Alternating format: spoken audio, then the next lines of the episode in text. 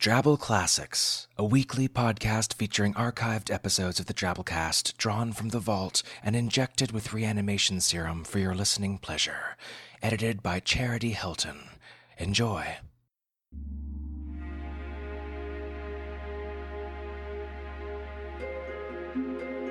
Time for Drabble Classics.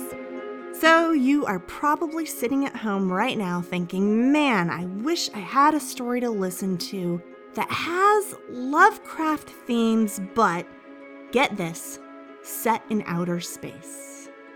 But that probably doesn't even exist, you're thinking. Don't worry, we've got you covered. Sarah Monette and Elizabeth Bear have written three such stories for the Drabblecast, all of them two parters, and I am going to send the first one your way today. If you like the universe, and you will, you can also find Boojum and the wreck of the Charles Dexter Ward in later Drabblecast episodes, and those are all captivating stories. There's even an interview with the authors on the Drabblecast B-Sides, episode number 34, so once you listen to all three stories, you can check that out too. Here today, we have the story that started it all. This is Mongoose Part 1 from July 3rd, 2010. Let's listen.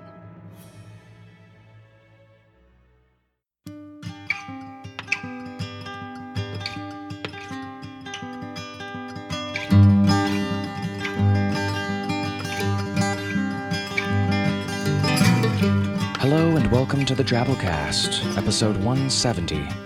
The Drabblecast is a weekly flash fiction audio magazine that brings strange stories by strange authors to strange listeners, such as yourself.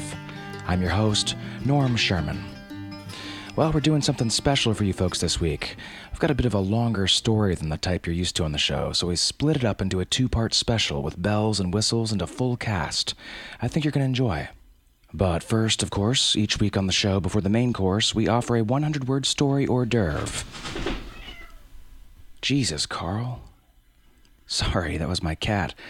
Apparently going through some sort of unholy metamorphosis or something. Or menopause. Tomato, tomato. Anyways, where was I? Ah, yes, travel time. This week's Drabble is called The Monkeys, and it comes to us from Christopher Monroe. Chris is a touring actor and stand up comedian from Western Canada, and this is his second appearance on the Drabblecast, his first being The Time Machine, back in episode 147, a great little drabble. This drabble is masterfully read to you by the Drabblecast forumite Miss Mika, as the story was pulled from the Drabblecast fancast, The Dribblecast, a podcast where Drabblecast fans read what other Drabblecast fans write. This thing has exploded, people, and it's open to anyone. Try your hand at writing and or producing short 100-word stories by getting connected with the Dribblecast. There's some really fun and impressive stuff going on there. Find it at dribblecast.posterous.com or linked in our show notes. The Monkeys by Munzie. Read by Ms. Mika. Backstage are two cages. In one cage, the monkeys. The monkeys are delightful. They juggle and balance on balls. They wear adorable hats. And best of all, they genuinely like people. Should you want to shake their little monkey hands, you can. Should you want a picture with them, feel free to take one. In the other cage, the other monkeys. They're not delightful. The other monkeys, half starved, are agitated into a rage. They're trained to fight with knives, and they hate human beings instinctively. Also, they have rabies. Tonight, the audience was good. Let loose the good monkeys. You have been listening to the Dribblecast, made by fans of the Drabblecast. If you are not listening already, you should definitely check it out at drabblecast.org. See, be a good audience, folks. We don't like sicking bad monkeys on you people. It hurts us as much as it hurts you. So, our feature story this week and next Mongoose by Elizabeth Bear and Sarah Monette. Miss Monette grew up in Oak Ridge, Tennessee, one of the three secret cities of the Manhattan Project, and now lives in a 104 year old house in the upper Midwest with a great many books, four cats, and one husband.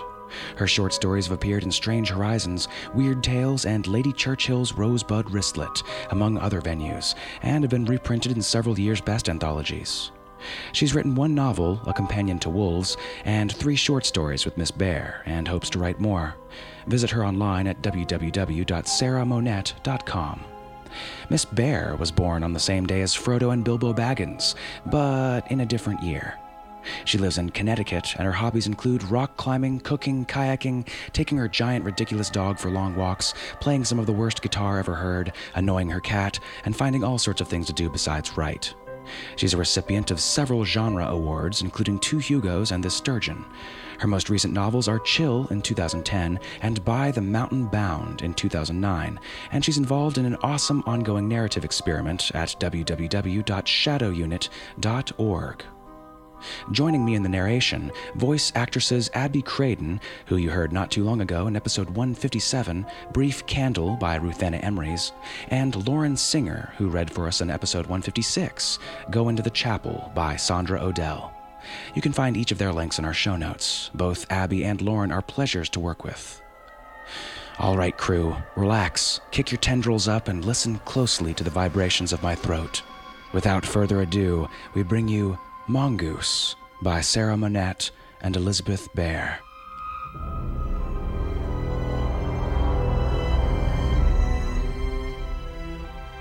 Israel Irizarry stepped through a bright, scarred airlock onto Kadath Station, lurching a little as he adjusted to station gravity.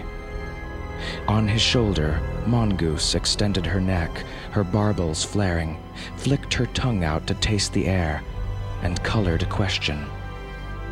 Another few steps, and he smelled what Mongoose smelled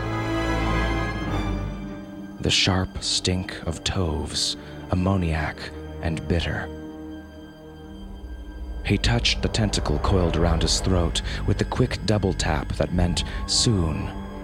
Mongoose colored displeasure, and Irizarry stroked the slick velvet wedge of her head in consolation and restraint. Her four compound and twelve simple eyes glittered, and her color softened, but did not change as she leaned into the caress. She was eager to hunt, and he didn't blame her. The Boojum Manfred von Richthofen took care of its own vermin. Mongoose had to make do with a share of Irizarry's rations, and she hated eating dead things. If Irizarry could smell toves, it was more than the minor infestation the message from the station master had led him to expect. Of course, that message had reached Irizarry third or fourth or fifteenth hand, and he had no idea how long it had taken. Perhaps when the station master had sent for him, it had been minor. But he knew the ways of bureaucrats, and he wondered. People did double takes as he passed, even the heavily modded Christian cultists with their telescoping limbs and violin eyes. You found them on every station, and steel ships too, though mostly they wouldn't work the Boojums. Nobody liked Christians much, but they could work in situations that would kill an unmodded human, or even a ghillie, so captains and station masters tolerated them. There were a lot of ghillies in Kadath's hallways, and they all stopped to blink at Mongoose. Irizarry felt one of Mongoose's tendrils work itself through two of his earrings. Although she didn't understand staring exactly, her compound eyes made the idea alien to her. She felt the attention and was made shy by it. Unlike the Boojum ships they serviced, the stations Providence, Kadath, Lang, Dunwich, and the others were man made. Their radial symmetry was predictable, and to find the station master, Irizarry only had to work his way inward from the Manfred von Richthofen's dock to the hub. There, he found one of the inevitable safety maps. You are here. In case of decompression, proceed in an orderly manner to the life vaults located here, here, or here. And leaned close to squint at the tiny lettering. Mongoose copied him, tilting her head first one way, then another, though flat representations meant nothing to her. Finally, he made out Station Master's office on an oval bubble, the door of which was actually in sight. Here we go, girl, he said to Mongoose, who, stone deaf though she was, pressed against him in response to the vibration of his voice.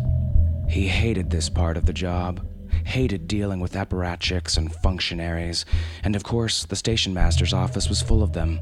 A receptionist, and then a secretary, and then someone who was maybe the other kind of secretary, and then finally, Mongoose, by now halfway down the back of his shirt and entirely hidden by his hair, and Irizarry himself half stifled by memories of someone he didn't want to remember being, he was ushered into an inner room where Station Master Lee, her arms crossed and her round face set in a scowl, was waiting.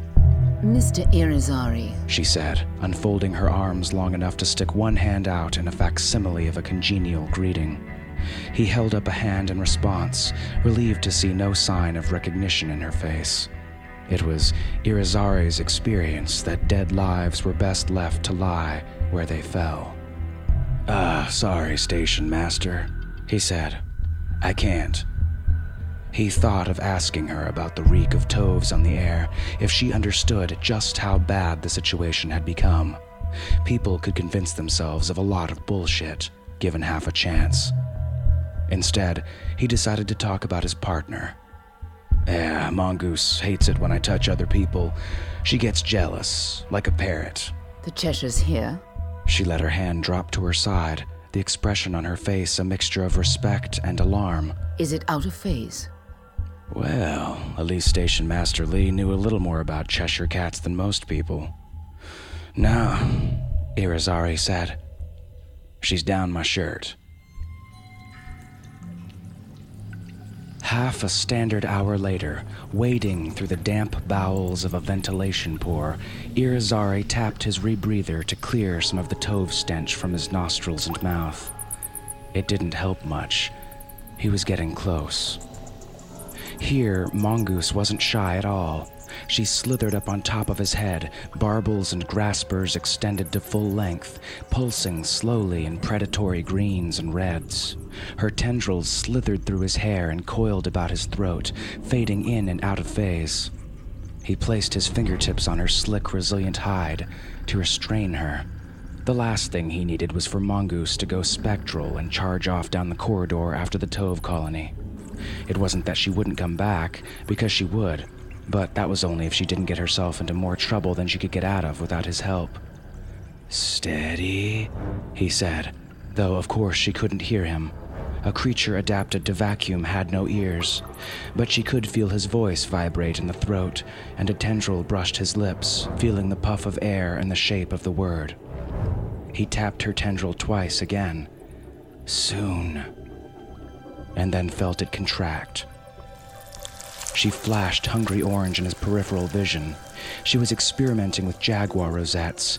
They'd had long discussions of jaguars and tigers after their nightly reading of Pooh on the Manfred von Richthofen, as Mongoose had wanted to know what jagulars and tigers were.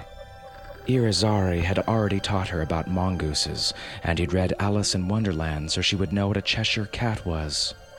Two days later, he still remembered it vividly. She had disappeared quite slowly, starting with the tips of the long coils of her tail and tendrils, and ending with the needle sharp crystalline array of her teeth. And then she'd phased back in, all excited aquamarine and pink, almost bouncing, and he'd praised her and stroked her and reminded himself not to think of her as a cat or a mongoose. She had readily grasped the distinction between jaguars and jagulars, and had almost as quickly decided that she was a jagular. Irizarry had almost started to argue, but then thought better of it. She was, after all, a very good dropper, and nobody ever saw her coming unless she wanted them to. When the faint glow of the toves came into view at the bottom of the pore, he felt her shiver all over, luxuriantly, before she shimmered dark and folded herself tight against his scalp.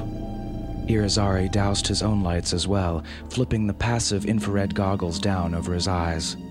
Toves were as blind as Mongoose was deaf, but an infestation this bad could mean the cracks were growing large enough for bigger things to wiggle through. And if there were wraths, no sense in letting the monsters know he was coming. He tapped the tendril curled around his throat three times and whispered, Go. She didn't need him to tell her twice. Really, he thought wryly, she didn't need him to tell her at all. He barely felt her feather weight disengage before she was gone down the corridor as silently as a hunting owl. She was invisible to his goggles, her body at ambient temperature, but he knew from experience that her barbels and veins would be spread wide, and he'd hear the shrieks when she came in among the toves.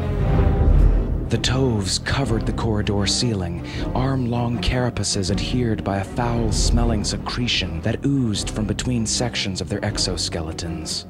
The upper third of each tove's body bent down like a dangling bough, bringing the glowing, sticky lure and flesh ripping pinchers into play. Irizarry had no idea what they fed on in their own phase, or dimension, or whatever.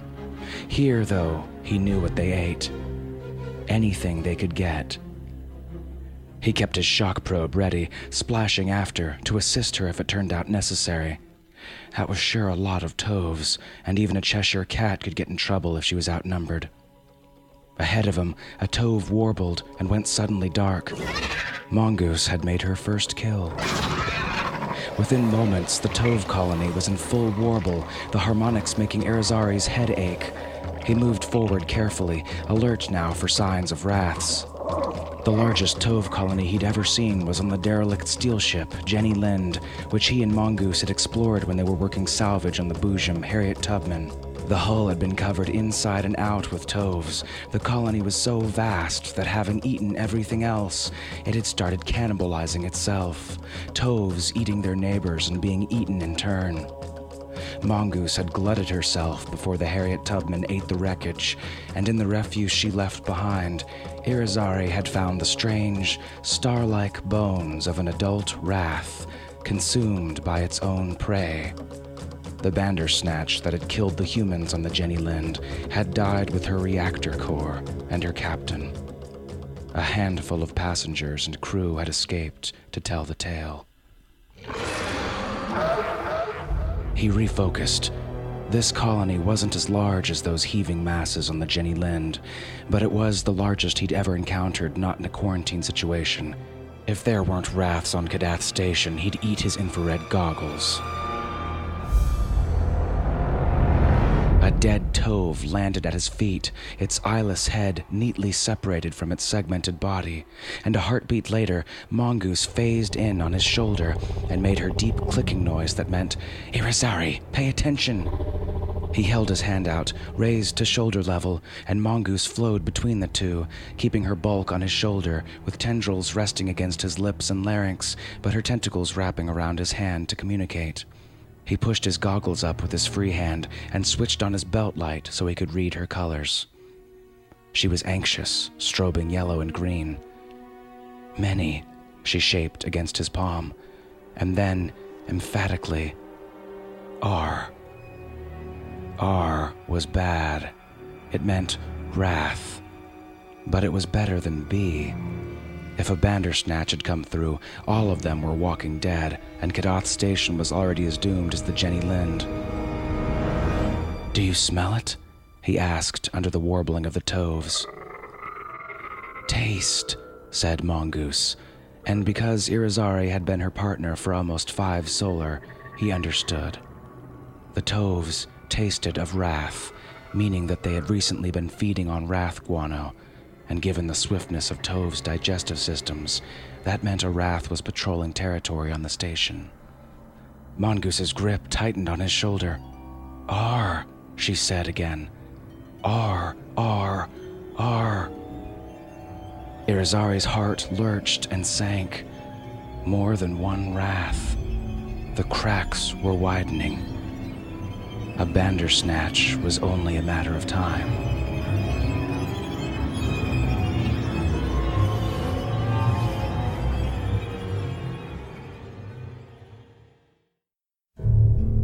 Station Master Lee didn't want to hear it. It was all there in the way she stood, the way she pretended distraction to avoid eye contact. He knew the rules of this game, probably better than she did. He stepped into her personal space. Mongoose shivered against the nape of his neck, her tendrils threading his hair. Even without being able to see her, he knew she was a deep, anxious emerald, A wrath? Said Station Master Lee, with a toss of her head that might have looked flirtatious on a younger or less hostile woman. Don't be ridiculous. There hasn't been a wrath on Kadath Station since my grandfather's time. Doesn't mean there isn't an infestation now, Irizarry said quietly. If she was going to be dramatic, this was his cue to stay still and calm. Oh, and I said wraths, plural. That's even more ridiculous. Mr. Irizarry, if this is some ill conceived attempt to drive up your price. It isn't. He was careful to say it flatly, not indignantly. Station Master, I understand that this isn't what you want to hear, but you have to quarantine Kadath, Can't be done. she said, her tone brisk and flat, as if he'd asked her to pilot Kadath through the rings of Saturn. Of course it can, Irizarry said, and she finally turned to look at him, outraged that he dared to contradict her. Against his neck, Mongoose flexed one set of claws. She didn't like it when he was angry. Mostly, that wasn't a problem. Mostly, Irizarry knew anger was a waste of time and energy. It didn't solve anything, it didn't fix anything, it couldn't bring back anything that was lost people, lives, the sorts of things that got washed away in the tides of time, or were purged, whether you wanted them gone or not. But this was just. You do know what a colony of adult wraths can do, don't you? With a contained population of prey? Tell me, Station Master, have you started noticing fewer indigents in the shelters? She turned away again, dismissing his existence from her cosmology. The matter is not open for discussion, Mr. Irizarry. I hired you to deal with an alleged infestation. I expect you to do so. If you feel you can't, you're of course welcome to leave the station with whatever ship takes your fancy. I believe that Arthur Gordon Pym is headed in system, or perhaps you'd prefer the Jupiter run. He didn't have to win this fight, he reminded himself. He could walk away, try to warn somebody else, get himself and Mongoose the hell off Kadath Station.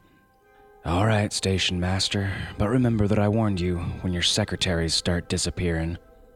He was at the door when she cried. Irizarry! He stopped, but didn't turn. I can't. She said, low and rushed, as if she was afraid of being overheard. I can't quarantine the station. Our numbers are already in the red this quarter, and the new political officer. It's my head on the block. Don't you understand? He didn't understand, didn't want to. It was one of the reasons he was a wayfarer, because he never wanted to let himself be like her again.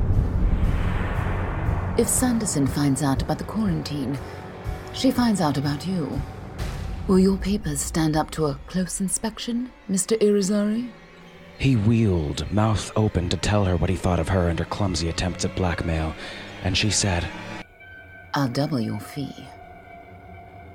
At the same time, Mongoose tugged on several strands of his hair, and he realized he could feel her heart beating, hard and rapid, against his spine. It was her distress, he answered, not the station master's bribe.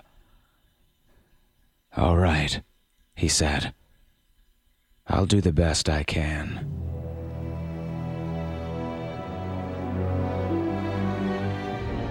Toves and wraths colonized like an epidemic, outward from a single originating point. Patient zero in this case being the tear in space time that the first Tove had wriggled through. More tears would develop as the Toves multiplied, but it was that first one that would become large enough for a wrath. While Toves were simply lazy, energy efficient, the Arkhamers said primly, and never crawled farther than was necessary to find a usable anchoring point, Wraths were cautious. Their marauding was centered on the original tear because they kept their escape route open and tore it wider and wider Toves weren't the problem, although they were a nuisance, with their tendency to use up valuable oxygen, clog ductwork, eat pets, drip goo from ceilings, and crunch wetly when you stepped on them. Wraths were worse. Wraths were vicious predators.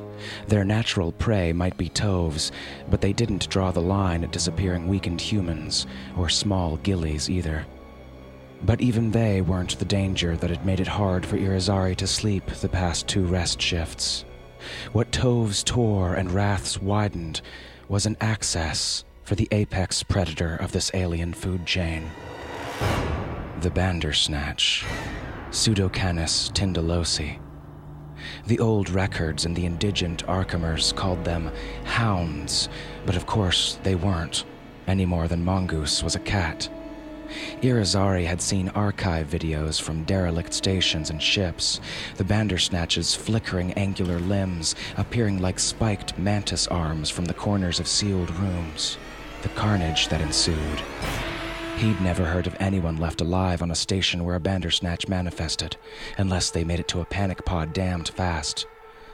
More importantly, even the Arkhamers in their archive ships, breeders of mongoose and all her kind, admitted they had no records of anyone surviving a Bandersnatch rather than escaping it. And what he had to do, loosely put, was find the core of the infestation before the Bandersnatches did, so that he could eradicate the Toves and Wraths and the stress they were putting on this little corner of the universe.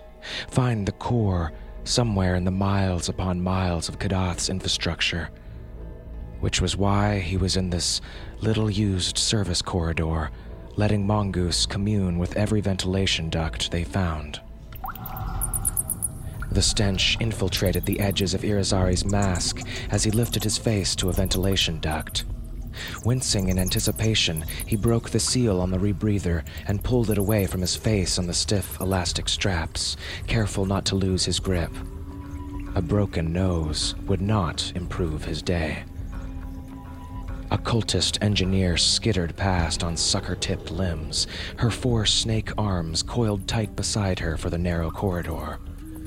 She had a pretty smile for a Christian. Mongoose was too intent on her prey to be shy. The size of the Tove colony might make her nervous, but Mongoose loved the smell. Like a good dinner heating, Irizarry imagined. She unfolded herself around his head like a tendrilled hood, tentacles outreached, body flaring as she stretched toward the ventilation fan. He felt her lean, her barbels shivering, and turned to face the way her wedge shaped head twisted. He almost tipped backwards when he found himself face to face with someone he hadn't even known was there. A woman, average height, average weight, brown hair drawn back in a smooth club. Her skin was space pale and faintly reddened across the cheeks, as if the IR filters on her suit hadn't quite protected her. She wore a sleek space black uniform with dull silver epaulets and four pewter colored bands at each wrist. An insignia with a stylized sun and earth moon dyad clung over her heart. The political officer was obviously unconcerned by Mongoose's ostentatious display of sensory equipment. Mongoose absorbed her tendrils in like a startled anemone, pressing the warm underside of her head to Irizarry's scalp where the hair was thinning. He was surprised that she didn't vanish down his shirt because he felt her trembling against his neck. The political officer didn't extend her hand. Mr. Irizarry, you're a hard man to find. I'm Intelligence Colonel Sadhi Sanderson. I'd like to ask you a few questions, please. Uh, I'm a little busy right now, Irizarry said, and added uneasily, Ma'am. The last thing he wanted was to offend her. Sanderson looked up at Mongoose. Yes, you would appear to be hunting she said, her voice dry as scouring powder. That's one of the things I want to talk about. Oh, shit. He'd kept out of the political officer's way for a day and a half, and really, that was a pretty good run, given the obvious tensions between Lee and Sanderson, and the things he'd heard in the transient barracks. The Gillies were all terrified of Sanderson, and nobody seemed to have a good word for Lee. Even the Christians, mouths thinly primmed, could say of Lee only that she didn't actively persecute them.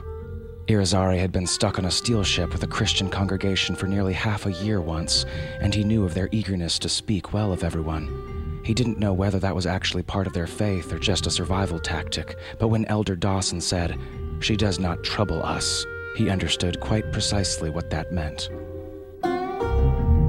Of Sanderson, they said even less, but Irizarry understood that too. There was no love lost between the extremist cults and the government. He'd heard plenty from the ice miners and dock workers, and particularly from the crew of an impounded steel ship, who were profanely eloquent on the subject. Upshot, Colonel Sanderson was new in town, cleaning house, and profoundly not a woman you wanted to screw with. Um, I'd be happy to come to your office in an hour, maybe two, he said. It's just that. Mongoose's grip on his scalp tightened, sudden and sharp enough that he yelped. He realized that her head had moved back toward the duct while he fenced weakly with Colonel Sanderson, and now it was nearly in the duct, at the end of a foot and a half of iridescent neck. Mr. Irizarry? He held up a hand, because really this wasn't a good time, and yelped again when Mongoose reached down and grabbed it. He knew better than to forget how fluid her body was, that it was really no more than a compromise with the dimension he could sense her in, but sometimes it surprised him anyway. And then Mongoose said, Nagaina. And if Colonel Sanderson hadn't been standing right there, her eyebrows indicating that he was already at the very end of the slack she was willing to cut, he would have cursed out loud. Short of a bandersnatch, and that could still be along any time now, don't forget, Irizarry. A breeding rath was the worst news you could have. Your Cheshire seems unsettled. Sanderson said, not sounding in the least alarmed. Is there a problem? Ah, uh, she's eager to eat, and she doesn't like strangers. It was as true as anything you could say about Mongoose, and the violent colors cycling down her tendrils gave him an idea what her chromatophores were doing behind his head. I can see that. Cobalt and yellow in that stippled pattern, and flickering in and out of phase. She's acting aggressive, but that's fear, isn't it? Whatever Irizarry had been about to say, her observation stopped him short. He blinked at her. Like a gilly, he thought, uncharitably, and only realized he'd taken yet another step back when the warmth of the bulkhead pressed his coveralls to his spine. You know, Sanderson said, mock confidentially. This entire corridor reeks of Toves. So, let me guess. It's not just Toves anymore. Irizarry was still stuck at her being able to read Mongoose's colors. What do you know about Cheshires? he said. She smiled at him as if at a slow student. Rather a lot. I was on the Jenny Lind as an ensign. There was a Cheshire on board. And I saw. It's not the sort of thing you forget, Mr. Irizarry, having been there once. Something complicated crossed her face, there for a flash and then gone.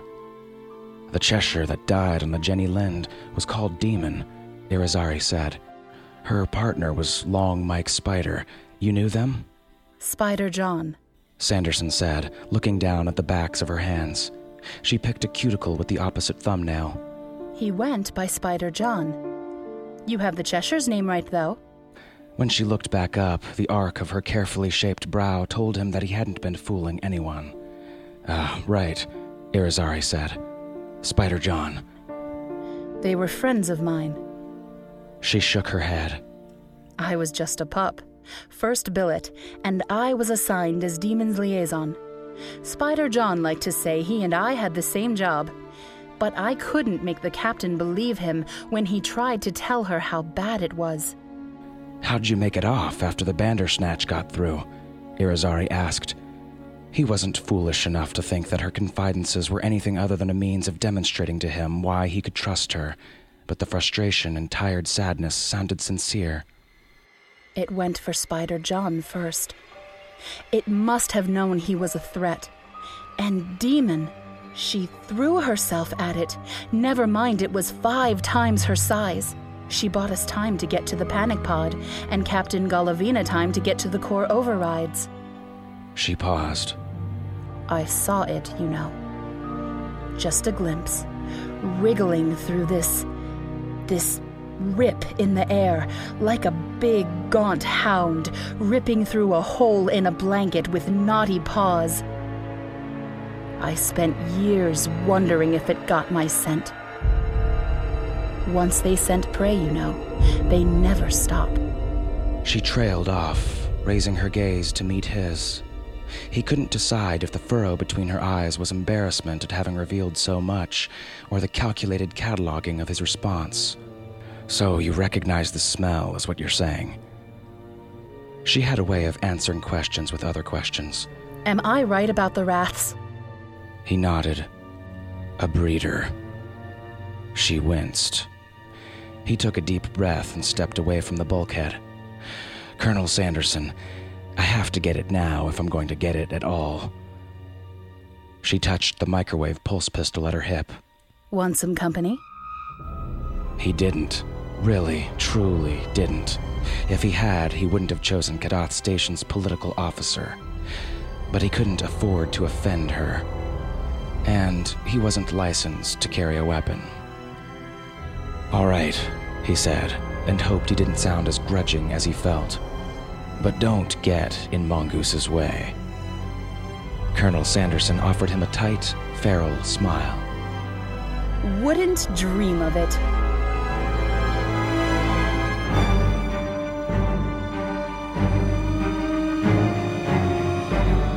Keep phased in next week, folks, for the exciting conclusion to Mongoose by Sarah Monette and Elizabeth Bear.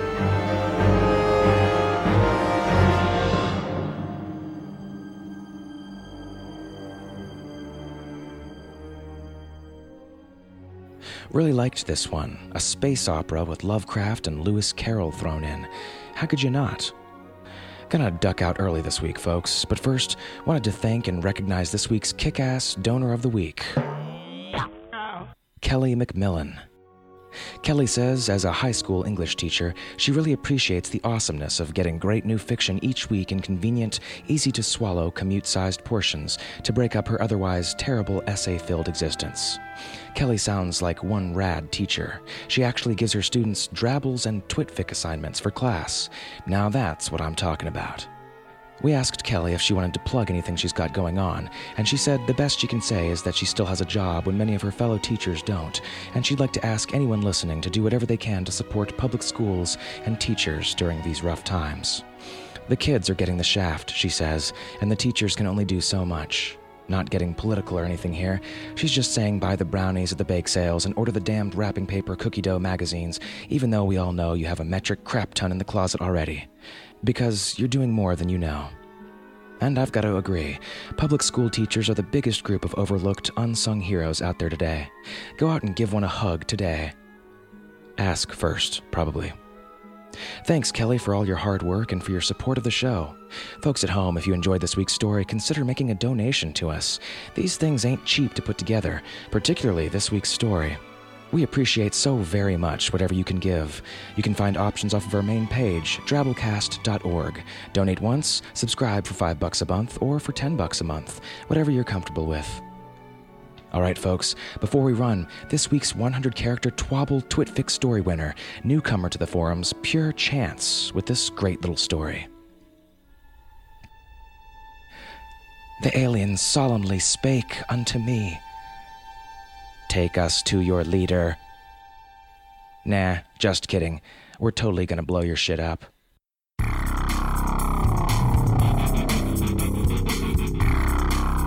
We post the winners each week in our Twitter feed. Follow us on Twitter if you do that sort of thing. We're at the Drabblecast. So that's our show, people. Remember, the Drabblecast is produced under a Creative Commons Attribution Non Commercial No Derivatives license, which means don't change any of it, don't sell any of it, but feel free to share all you like. Write us a review on iTunes, blog about us, spread the good drabbly news. Oh, last, last thing for real. If you get the enhanced format of our show, you no doubt saw the completely badass mongoose art this week by Gerald Dye. Gerald is an artist, illustrator, designer, animator, programmer, and general all around creative guy, and he's crazy talented. Check out his webpage blog at www.geralddye.com. All right, we'll see you next week, weirdos. Until then, our staff is made up of co editors Kendall Marchman, Luke Coddington, and yours truly, Norm Sherman, reminding you that she's just down our shirts.